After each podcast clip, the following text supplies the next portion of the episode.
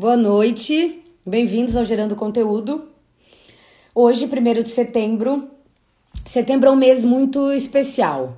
Nós temos várias campanhas que acontecem nesse mês, é, falando do, da prevenção e combate à conscientização, né, na relação ao suicídio, na doação de órgãos e também da prevenção e combate ao câncer de intestino. E é desse assunto que o Gerando Conteúdo vai falar hoje. A doutora Silvana já deve estar conectando e a gente vai poder discorrer um pouquinho, tirar algumas dúvidas sobre esse tipo de câncer, que hoje é o segundo de maior incidência entre, de homens e mulheres aqui no Brasil. Então é importante a gente falar um pouquinho desse assunto. Ó, a doutora já, já conectou e já deve estar conectando. A gente só vai aguardar um pouquinho para ela entrar. Oi, doutora Silvana. Oi. Oi, querida. Oi, Aline. Deixa eu aumentar aqui. Você está me ouvindo direitinho? Estou te ouvindo bem, te ouvindo também. Oi. Doutora Silvana, eu estava comentando com o pessoal na, naquela questão da incidência, que é o segundo maior, o assunto que a gente vai falar hoje de câncer, que é no Brasil, doutora, esse dado? Sim. É. Tá. Até dois anos atrás, né, a gente falava, ah, o câncer de intestino ocupava o terceiro lugar em homens, ficava atrás de próstata e pulmão, mas agora não. O câncer de intestino, ele, nos homens, ele só está atrás do câncer de próstata e nas mulheres fica atrás do câncer de mama. É o segundo em incidência já. Nossa. Bom, vou começar te apresentando, né, doutora Obrigada. Silvana. Doutora Silvana D'Agostinho, gastro, enterologista e endoscopista aqui em Florianópolis. E é titular, né, doutora, da Sociedade Brasileira de Endoscopia Digestiva. Sim, é isso? Estamos na luta aí, há bastante tempo. Doutora Silvana, seja muito bem-vinda ao Gerando obrigada. Conteúdo. É um prazer te receber aqui. Muito obrigada. Eu sei que tu, tu gosta de conversar sobre esse assunto. E esse é um mês especial. Setembro é um mês que a gente tem esse, esse combate, essa prevenção, essa conscientização sobre o câncer de intestino. Então, acho que vai ser bem legal essa nossa conversa. Sim, é hoje, mês de setembro, né? Estão abrindo os trabalhos para a campanha da prevenção do câncer de intestino, que é o Setembro Verde, né? Esse ano vai ser um pouquinho diferente, mais online, né? Sem tanta atividade presencial, sem os mutirões de colonoscopia que a gente fazia, né? Mas vai ser importante também. É isso que você falou, é o mais importante, a conscientização, né, das pessoas para se cuidarem, né? Doutora Silvana, por que que o câncer de intestino tem tanta incidência? Bom, é, tem aqueles fatores de risco, né, para o câncer, que já é do próprio indivíduo, né, o histórico familiar, que a gente não pode modificar, né, a presença de algumas doenças inflamatórias intestinais, que também já é do próprio paciente, história de câncer da, fa- da, da família e do próprio paciente, câncer ginecológico, né? Mas, então, isso tudo faz a, que a, a pessoa ter um risco maior de ter o câncer, né? Essa pessoa que já sabe que tem essa, essa predisposição, ela tem que se cuidar mais. Mas também tem aqueles fatores de risco modificáveis, que isso que a gente tem que agir na prevenção. Porque a nossa dieta está muito ruim, né? Muito industrializado, muito produto processado, isso é muito ruim, é, aumenta a incidência. A obesidade é um fator de risco muito grande e cada vez a gente vê que a população está ficando mais obesa, o sedentarismo, o tabagismo, né? Então tudo isso contribui para a incidência do, dos cânceres em geral e, como a gente está falando do câncer de intestino, isso é muito importante. Tá. E quais são os sintomas, doutora, que o paciente pode ou começar a, a ver ou sentir que pode ser possivelmente um câncer de intestino? Um aviso, né? É. Assim, é, o câncer de intestino, ele é danado, porque ele é silencioso, né? Então, assim, quando ele começa já a gerar um sintoma, já pode ver que ele já está com uma lesão um pouco maior, mais avançada. Então, é, os sintomas que fazem a gente, né, que, é, chamar a atenção que esse paciente pode ter um, uma lesão neoplásica seria assim, uma perda de peso inexplicada, ou um paciente que sempre teve um intestino que funciona do, direitinho, daqui a pouco ele começa a ficar ou constipado, ou com diarreia, ou sangramento nas fezes, né? É, uma anemia sem causa inexplicada também, né? Então, quando eles... já uma tumoração, né? O paciente chega, ah, eu tô com alguma coisa aqui, quando você vê já tem uma massa. Então, isso, infelizmente... que é a fase que a gente pega o sintoma, a lesão já está avançada, né? Então, a intenção não é essa. A intenção é o paciente chegar assintomático e a gente conseguir detectar uma lesão bem precoce com toda a chance de cura para esse paciente, né? Tá. Então, se a gente for atrás do sintoma, a gente já está um pouquinho tarde. Uhum. Doutora, mas, por exemplo, eu não tenho, no momento... Mas é uma menina, é uma menina. É, uma menina. Mas, né, vamos contar que eu tô com, com um fator de risco, fumo, já tenho mais de cinquenta anos e, teoricamente, eu tô assintomática. Como uhum. é que eu faço essa prevenção, então? Então, assim, é, a prevenção primária a gente faz orientando dieta, atividade física, tudo isso que a gente falou, evitar excesso de álcool, evitar fumo, né? Então, essa seria uma prevenção primária. A prevenção secundária, a gente vai atrás de alguma lesão já precursora do câncer ou alguma lesão inicial, um câncer inicial.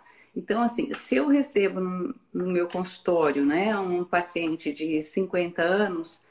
É, a idade em si só já é o fator de risco.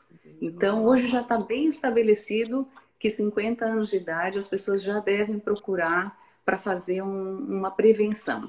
Normalmente, né, toda a orientação, claro, é, o exame que a gente tem feito mais comumente é a colonoscopia, porque a colonoscopia ela abrange toda a extensão do cólon.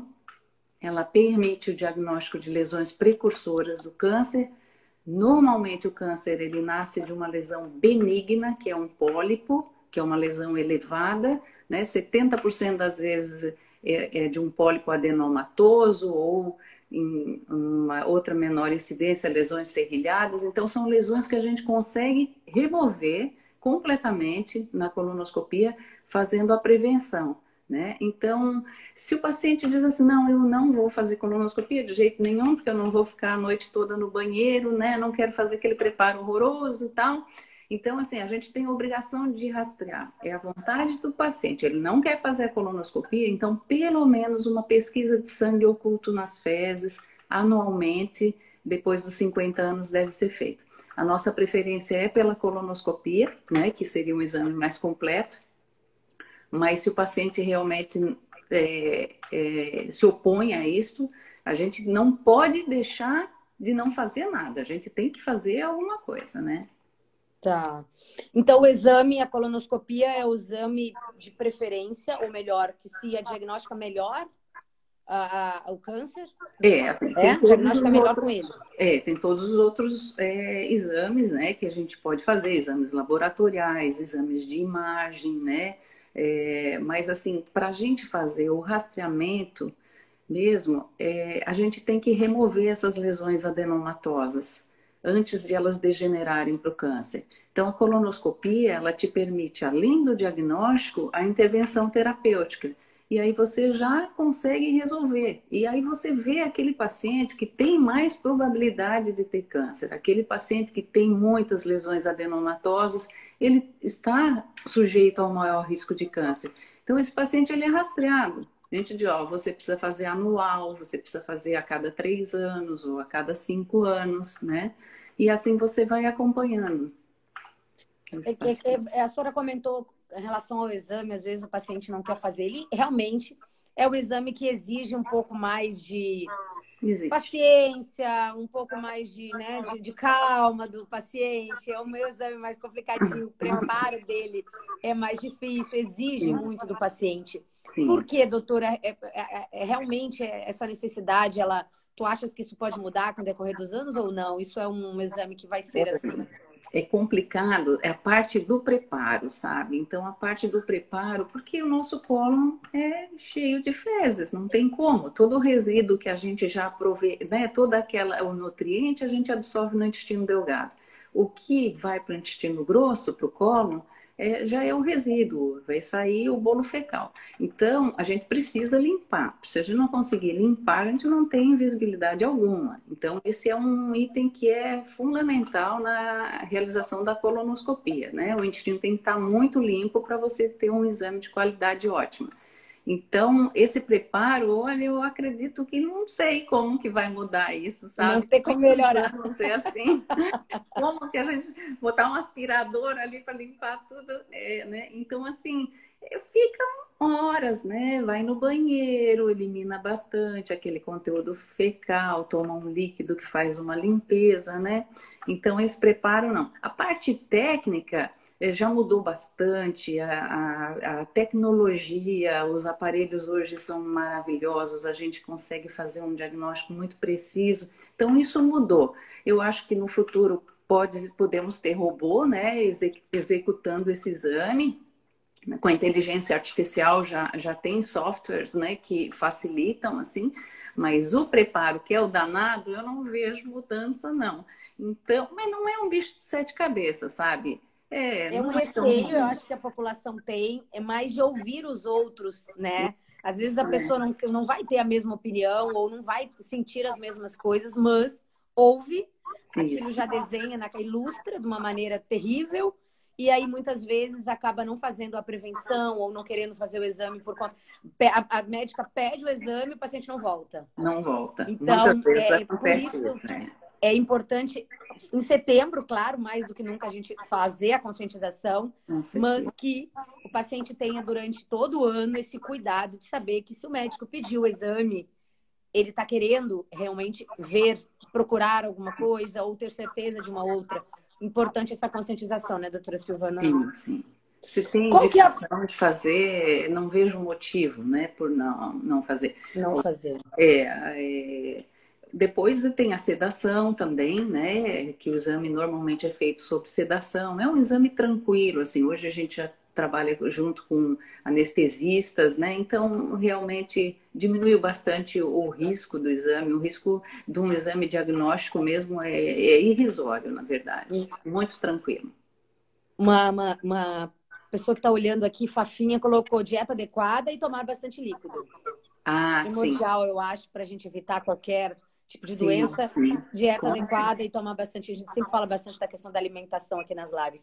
Sim. A Ana colocou que já fez preparo duas vezes, não foi tão ruim assim. Oh, então existem eu... feedbacks positivos, né? Vamos ter, se tiver que fazer, faça, não sim. ouça muito quem já é fez, não procure informação. É, Aline, né? Como você falou, é muito preconceito. Essa, essa história de comadre vai passando, né, de um para o outro, e aí vai dizer, ai, que o preparo é horroroso, isso vai criando esse preconceito, né? Não é tão ruim assim, gente. É, dá para fazer tranquilamente. Eu acho que o risco-benefício, a, a, né, a, o ônus e o bônus aí do, da colonoscopia, eu acho que vale a pena. O, o vale bônus a pena. É bem maior. Doutora, qual que é a porcentagem de cura quando a gente pensa, já que essa incidência está tão grande, qual que é a porcentagem de cura que nós temos? Se for uma lesão precoce, restrita à parede, né, ali, é, porque tem vários graus, dependendo da invasão da parede que a, que a lesão acomete, né, a gente tem, mas assim, resumindo, um diagnóstico de uma lesão mais precoce é noventa por cento de chance de cura, né? Nossa. Então, é, é, não, não justifica não fazer. E, e a remoção das lesões precursoras, isso já faz uma redução de mais de cinquenta por cento do risco de câncer para essa pessoa. Então, é, é muito significativo. Nossa. Aqui a Thaís colocou pólipos em primeiro grau. Eu de acho que grau... de, é, deve ser de grau um, de, de, de, de incidência de melhora ou de cura, eu acredito que seja esse, esse questionamento. Eu acho que ela está falando de, da classificação, do, do pólipo, do adenoma, será que é isso, Thaís? Pode ser também. É. Vamos ver se ela é. já coloca uma informação do que, que seria. A Ana colocou aqui, qual o intervalo de um para o outro? Já ouvi falar em cinco ou dois anos para fazer o exame. Né? Assim, ó, existe isso bem documentado, né? assim, é, se, se o paciente tem uma colonoscopia completamente normal, os americanos, eles até falam em uma colonoscopia a cada dez anos. Mas a gente tem que individualizar muito isso, ver o histórico do é, pessoal, o histórico familiar, tudo isso, né? É, a, a gente tem, tem preconizado a cada cinco anos. Os japoneses, eles são um pouquinho, eles não são tão bonzinhos quanto os americanos. A gente segue mais a escola japonesa. É, eles são mais intervencionistas, assim, mais é, radicais nesse rastreamento, né? Então, cinco anos é um tempo legal para quem tem uma colonoscopia normal. Agora, se a pessoa já tem outras lesões, já removeu pólipos, né? Principalmente se foi adenomas avançados, a gente tem que reduzir esse, esse intervalo, com certeza. Tá. A Thaís agora completou aqui a classificação dos pólipos e chance de recidiva. Tá. É. É, você deve estar falando dos adenomas, que é o mais comum, né? Que são as lesões é, neoplásicas benignas, né? Vai depender, assim, é, se for um adenoma de baixo grau, um adenoma categoria três, né? De baixo grau, e ele for removido todinho, com margens completas, tranquilo. Se ele for removido com margens completas, Thaís, ele não vai recidivar, tá? É, se ele É, foi, foi deixado é, uma célulazinha neoplásica ali, ele vai, ele vai recidivar, sim. Mas como é uma lesão de baixo grau, a gente vai lá e remove o restante e, e fica tudo bem. Quando já é um adenoma já com uma atipia acentuada, né? É, tipo quatro, então já é uma lesão que merece mais controle. Mas a recidiva, Thaís, ela só vai acontecer se a lesão não foi removida completamente. Se o procedimento foi feito é, e a ressecção foi completa, essa lesão ela não recidiva mais, né? O que pode aparecer outras lesões, mas essa que foi retirada com margens cirúrgicas livres, ela não vai voltar. Então... Doutora, por que que existe a necessidade da gente ter uma campanha de prevenção? É, acredita-se que pela população faltar informação ou pela população não se cuidar mesmo, já é, já é uma, uma rotina, um não cuidado? Ou é porque falta realmente a ideia no Brasil de prevenção? É, é, é super importante, eu acho, justamente por tudo isso que a gente falou, pela possibilidade de você modificar a vida desse paciente, sabe? Esse paciente que rastreou ou esse paciente que teve um diagnóstico precoce, nossa, ele se beneficia muito, ele mudou a vida dele, sabe? Muito diferente de você fazer um diagnóstico de uma lesão avançada, que esse paciente vai precisar ir para uma cirurgia, para uma quimioterapia, dependendo da lesão, se for reto, baixo, uma...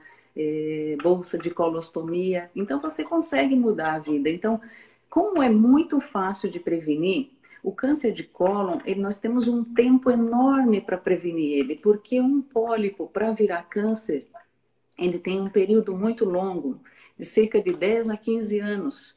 Então a gente tem todo esse período para ressecar essa lesão, para impedir que esse paciente venha ter o câncer. Então são poucas os poucos os tipos de câncer que a gente consegue pre realmente prevenir. É o câncer é, de colo de útero, porque ele normalmente está relacionado ao H P V, então é uma lesão benigna que vai malignizar. O, colo, o câncer de intestino, que ele vem de um pólipo que é benigno e vai malignizar. Então, é muito pouco. Por exemplo, o câncer de mama, quando ele nasce, ele já nasce câncer. O câncer de estômago, quando ele nasce, ele já nasce câncer. Ele não vem de uma lesão benigna. Então, é a facilidade de prevenção do intestino e o aumento da incidência, né, que a gente vê, É, que já, já é o segundo mais frequente. Então isso tudo justifica essas campanhas, essa campanha Setembro Verde que a gente faz aqui junto da Sociedade Catarinense de Gastro, Sociedade Catarinense de Endoscopia Digestiva e a Sociedade Catarinense de Coloproctologia. Nós nos unimos, já estamos na quarta edição, né, com informação mesmo. Isso repercutiu bastante nesses últimos anos, assim, a, a, as pessoas têm procurado mais por prevenção E o mês de setembro mesmo é o mês que a gente tem uma procura enorme, porque eu acho que balança, sabe, as pessoas. Então, é isso que é importante, né? Doutora, eu, e, e muito do que está ligado à ideia de que esse tipo de o câncer, né, do intestino, ele tem uma alta incidência, da mesma maneira que ele tem uma alta porcentagem de cura, está muito ligado, então, por ele não ser... não nascer direto um câncer? Isso, isso. Tá. A grande maioria. Até tem algum, um, alguns tipos de câncer que eles, é, a gente chama câncer de novo, é o nome, que ele nasce diretamente, ele não tem essa, essa progressão adenoma carcinoma, mas a grande maioria tem. A grande maioria tem adenoma carcinoma. Claro que tem outros tipos, né? Ah, aquelas as famílias que têm a síndrome genética, tudo daí já é mais complicado. Mas nós estamos falando de câncer de cólon esporádico, daquele paciente que não tem uma doença genética e ele está submetido ao risco simplesmente pelo fato da idade. Idade já é um fator de risco que complica. Uhum. Doutora Silvana Rosa Kitts, que foi sua paciente, retirou o pólipo já na primeira colonoscopia e nas subsequentes nunca mais. Ai, que bom! Olha que só. Bom. Parabéns para ela e para a senhora, então. E mais alguns elogios aqui. O Fábio colocou, é, disse que excelentes informações. É, acho que alguns pacientes estão aqui colocando coração, é, agradecendo a tua explicação. Ó, boa também, né? Doutora Aline, vinte anos fazendo colonoscopia também é, é muito é, estrada, é, né? É muita carreira, né, doutora? É muita bagagem. Mas eu adoro. Eu digo que é o meu momento de diversão do dia. É muito legal. É fazer a colonoscopia. Adoro. É. Amor pelo que faz. É. Doutora Silvana, deixa eu te fazer mais uma pergunta. A senhora comentou que quem tem algum dos sintomas seria, por exemplo, diarreia ou a constipação. Aquele paciente que sempre é constipado ou sempre tem diarreia pode estar ligado a ser um possível câncer ou não? É só ser esporádico? Não, é, tem, tem que... Claro que esses sintomas, eles têm que ser avaliados, né? É, a causa mais comum de constipação, na verdade, são maus hábitos alimentares, vida sedentária, pouca ingesta de líquido, né? É, mas, assim, é uma alteração do hábito intestinal. Então, ele não era constipado, ficou constipado, ou surgiu uma diarreia, esse paciente não tinha uma diarreia, começou a ter diarreia. Então, essa alteração do hábito intestinal é um sintoma que chama nossa atenção, assim. Mas o paciente que é constipado, como o resíduo fica mais tempo em contato com a mucosa colônica, é um paciente de maior risco realmente para desenvolvimento tanto de pólipos quanto de câncer. Tá. Bom, doutora Silvana, eu quero ah. te agradecer oh. por... Oh, passou tão Tava rápido. tão bom. Tava tão bom. Bom, a ideia do Gerando Conteúdo é tentar trazer um pouquinho mais de informação. E hoje veio linkar com o início do mês de setembro, que é um mês muito importante para a tua especialidade e para aquilo que tu ama fazer. Se a senhora quiser deixar mais algum recadinho para a população, para os teus pacientes, né, novos, velhos e Sim. possíveis. Ah, cuidem-se, cuidem-se, né? É, a gente tem que tentar ter uma vida saudável dentro do possível, né? Cuidar muito com a nossa alimentação, né? Dar preferência para vegetais, para frutas, uma comida mais natural, um pouquinho menos de carne vermelha, evitar esses negócios de alimento processado, que isso tudo é cancerígeno, essas, esses embutidos, salsicha, salame, bacon, essas coisas, presunto. Vamos tirar esse negócio da alimentação, vamos praticar esporte, vamos fazer, né? Ter uma vida mais saudável. Isso, isso já é meio caminho andado. Né? Ficar em forma. E com relação, se você está com quarenta e cinco a cinquenta anos, nessa faixa de cinquenta anos, vamos cuidar, vamos cuidar porque é um, pode ter um desfecho muito importante a, a realização de um exame de prevenção. Que bom. Tá? Bom, doutora Silvana, muito obrigada. Obrigada. Uma, uma excelente noite. Eu queria te parabenizar pelo teu canal. Ah. Gerando Conteúdo, nós temos acompanhado conteúdos muito interessantes. Olha, parabéns pela inovação. Obrigada. Obrigada. É, a gente tem bastante conteúdo que já passou por aqui. Vai ter muita coisa legal por vir, doutora. Também temos o conteúdo que nos liga. Aquele médico que não quer fazer live, tem uma vergonha, não tem tempo. Ou pela questão da agenda também das lives. Hoje a gente está com live com agendamento agora para início de novembro. Nossa. Então tem live até novembro já agendada. Então não, eu, a gente criou, né? Eu criei o Gerando, o conteúdo que nos liga, que também é uma outra forma de tentar passar um pouquinho mais de informação através dos posts. Tem o podcast do Gerando Conteúdo. Então eu estou tentando abrir o leque aí para atingir o maior número de pessoas possível, tentar demandar um pouco mais de informação sobre saúde e bem-estar.